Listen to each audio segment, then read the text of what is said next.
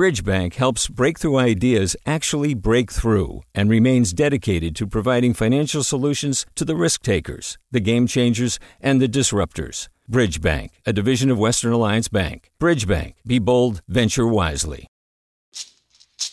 Hey, it's Glynn Washington from Snap Judgment. And if you love what you're hearing, and I know you love what you're hearing, please consider becoming a KQED member. Special access to cool events, behind the scenes footage, and so much more. Plus, you'll sleep better at night knowing you did your part for the community you depend upon. It's in you. Please be in it. Visit donate.kqed.org slash podcasts to sign up now. That's podcast with an S. Thanks. From KQED. Good morning. This is the California Report. I'm Saul Gonzalez in Los Angeles. With an unprecedented surge in COVID-19 infections, officials in Los Angeles County are advising residents to avoid non-essential gatherings. Here's County Public Health Director Barbara Ferrer speaking at yesterday's Board of Supervisors meeting. We're also asking that over the next few weeks, we all try to avoid non-essential activities where people are unmasked and in close contact with others. While we know how important getting together with friends is to our well being, we need to be sure we're able to keep each other safe. The reality is that parties and events, especially those indoors with unvaccinated individuals or those at high risk for severe illness, make it very easy for this virus to spread. Ferrer notes that limiting or avoiding gatherings are only recommendations and that no new restrictions have been put in place in LA County that might force larger events like next month's Super Bowl to be canceled. Meanwhile, in Sonoma County, a new public health order there takes effect today. It bans large gatherings over the next 30 days, limiting indoor events to 50 people and outdoor gatherings to 100. Officials in other Bay Area counties have said they will not be implementing new restrictions at this time. We asked Dr. Bob Wachter, chair of the Department of Medicine at UC San Francisco, on how he's treating this latest surge.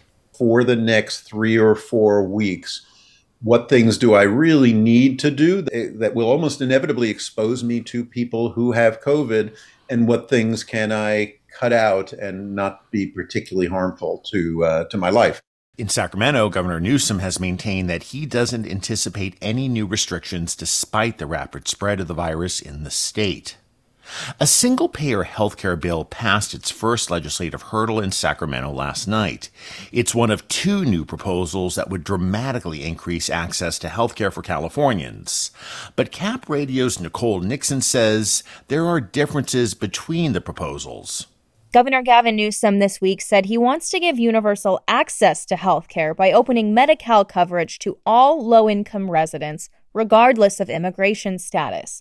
It would apply to about a million undocumented people currently in a coverage gap, says Cal State Fullerton public health professor Shana Charles. So it wouldn't change anything about anybody's job based coverage, it wouldn't change anybody's Medicare coverage.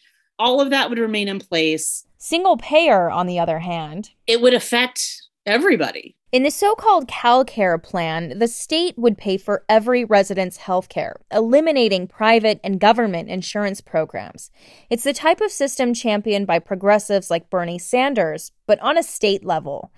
Newsom's expansion for undocumented workers would cost about $2.7 billion annually. It's unclear exactly how much a single payer system would cost, but some estimates say it could raise taxes for businesses and wealthier earners by more than 160 billion. That tax increase would be enacted through a constitutional amendment, which means CalCare would require sign off from the legislature, governor, and voters, an extremely high bar. For the California Report, I'm Nicole Nixon in Sacramento. COVID 19 affected our mental health in ways we're only just beginning to understand. For some, the problems of the pandemic created an added layer of anxiety on top of an already deeply uncertain world. KPCC's Robert Garrova explores how the pandemic has shaken the mental health of the undocumented community. Norma Ramirez entered the U.S. without legal authorization when she was five. She says growing up in Las Vegas, she always did really well in school. Then, Ramirez couldn't get into a college prep program because she didn't have a social security number. I grew up thinking that I could pursue anything that I wanted. And suddenly it was like, nope. Eventually, she did manage to get into college. Later on, she got temporary legal status through the Deferred Action for Child Arrivals program, or DACA. When Ramirez went to work for an immigration nonprofit, she was so struck by the mental health struggles of undocumented people that she decided to make psychology her life's work. Ramirez sought help with her own mental health too, but she went through three therapists, one of whom tried to give her legal advice. They also were like, you know, if you want to be a therapist, like go to Mexico. Now, Dr. Ramirez is a clinical psychologist who works in the Northridge area, mostly with children. She says she's proud of being able to provide the culturally competent help she didn't get as a kid. Many of her clients are Latino and are in families with mixed immigration status. Ramirez says for many undocumented families, the pandemic became yet another worry in an already vulnerable existence, especially if the whole family isn't together in the U.S. Not being able to visit family if they are sick. I think it just makes the wounds deeper, you know, like can't even say goodbye or something like that. Ramirez was not immune to that stress. The continued uncertainty of the DACA program's future and finishing grad school during the pandemic took a huge emotional toll on her. Just overwhelmed with stress that, yeah, my body just was not responding the way it would have normally. Ramirez says she completely blocked out some of 2020 from her memory. She's not alone in her suffering. A national survey by an immigrant rights group found the majority of respondents said COVID 19 affected their emotional health. More people mentioned impacts to their mental health than they did to their physical health or financial situation. As an immigrant myself, I have to say, like, it doesn't surprise me. Juliana Macedo do Nascimento is Senior Advocacy Manager at United We Dream, which conducted the survey everything that has to do with COVID has an immigration component to it. If we lose our jobs, then like, do we lose maybe a visa that we might have that's connected to it, right? If we get sick and we have to go to the hospital, will we be picked up by ICE? Mental health concerns also rose to the surface in a survey last year of more than a thousand undocumented undergrads at California public universities. About one in three reported anxiety and or depression at a level that warranted clinical treatment. Mercedes Valadez is a professor at Cal State Sacramento and worked on the survey.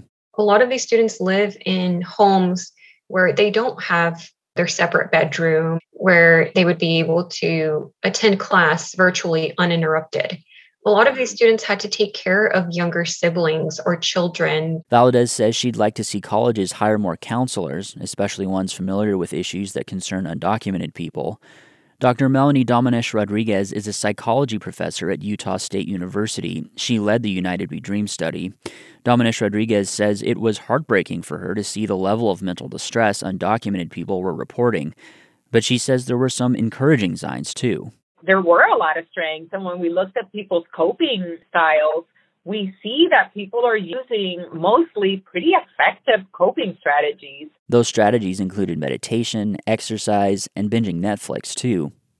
Juliana Macedo do Nascimento of United We Dream has also had to find ways to deal with life in the pandemic, especially as a DACA recipient waiting to find out if the program will survive one of the biggest breakthroughs I've had in therapy was finally accepting and realizing that it's a completely reasonable and, and rational reaction to my circumstances to have anxiety and depression. It's not that there's anything broken inside me, she says. It's just my situation. For the California Report, I'm Robert Garrova in Los Angeles. Hi, I'm Sasha Khokha, host of the California Report magazine. Every week, we bring you stories about what connects us in the giant, diverse Golden State.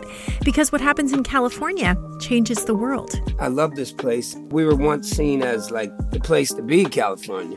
The land of milk and honey. That's where you go to Sunshine State, but we just have challenges right now. KQED's California Report magazine. New episodes drop every Friday, wherever you get your podcasts. Hi there, I'm Rand Fattah from Throughline.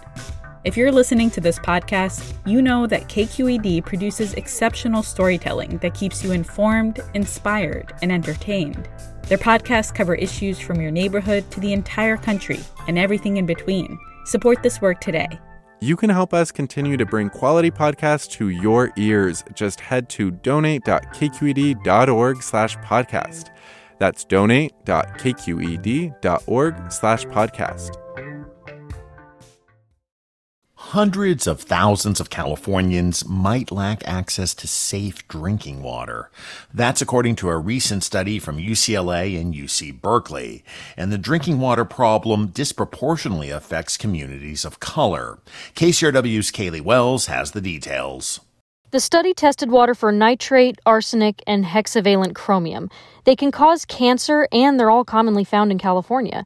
Turns out 370,000 Californians have high levels of those chemicals in their water, and nearly half of those people are relying on domestic well water. There's no requirement to test uh, domestic well water for the presence of chemicals. UCLA environmental health science professor Lara Cushing says a lot of Californians have no way of knowing if their water is safe. Most groundwater accessed with a private well doesn't get treated like in a public drinking water system.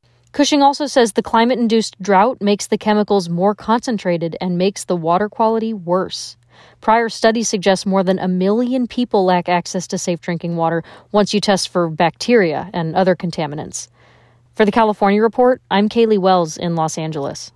Recently synonymous with supply chain problems, the ports of LA and Long Beach are now getting praise from the Biden administration.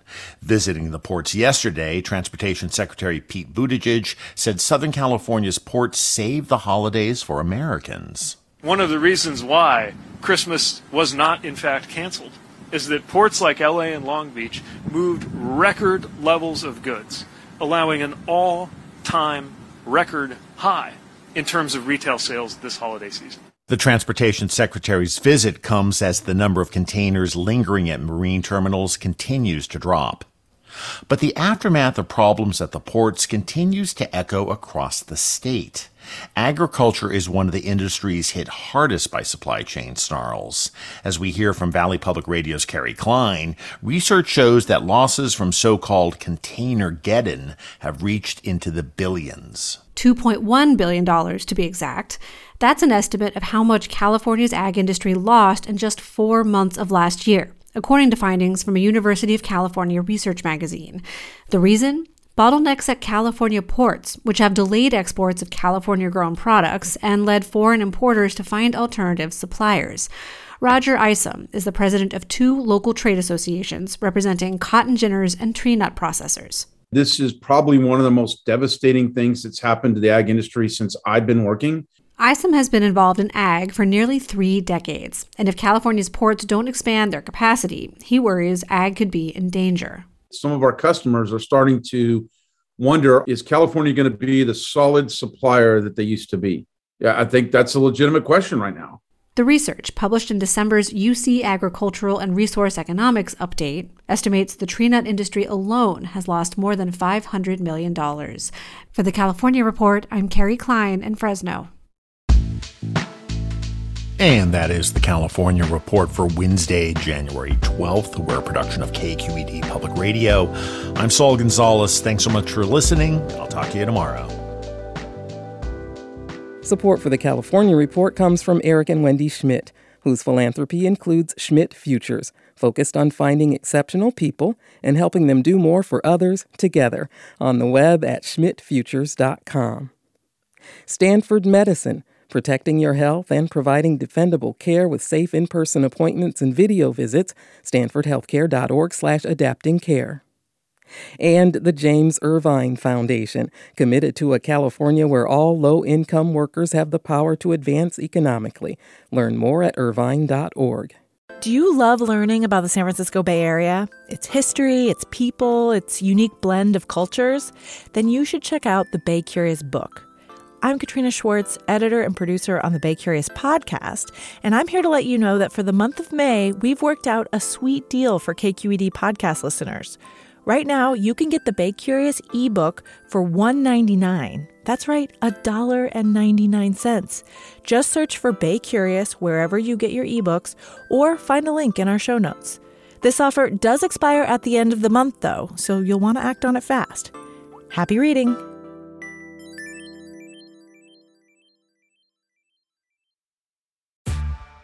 Hey there, this is Brittany Luce from NPR's It's Been a Minute. KQED's podcasts like The Bay, Bay Curious, Mind Shift, Right Nowish, and more all tell the stories of the Bay and beyond. with reliable, human centered journalism. They aim to inspire, make you think, entertain, and expand your understanding of the place you call home. Here's how you can support podcasting at KQED. Showing your support is easy, and you can join Brittany in supporting KQED Podcast too at donate.kqed.org slash podcast. That's donate.kqed.org slash podcast.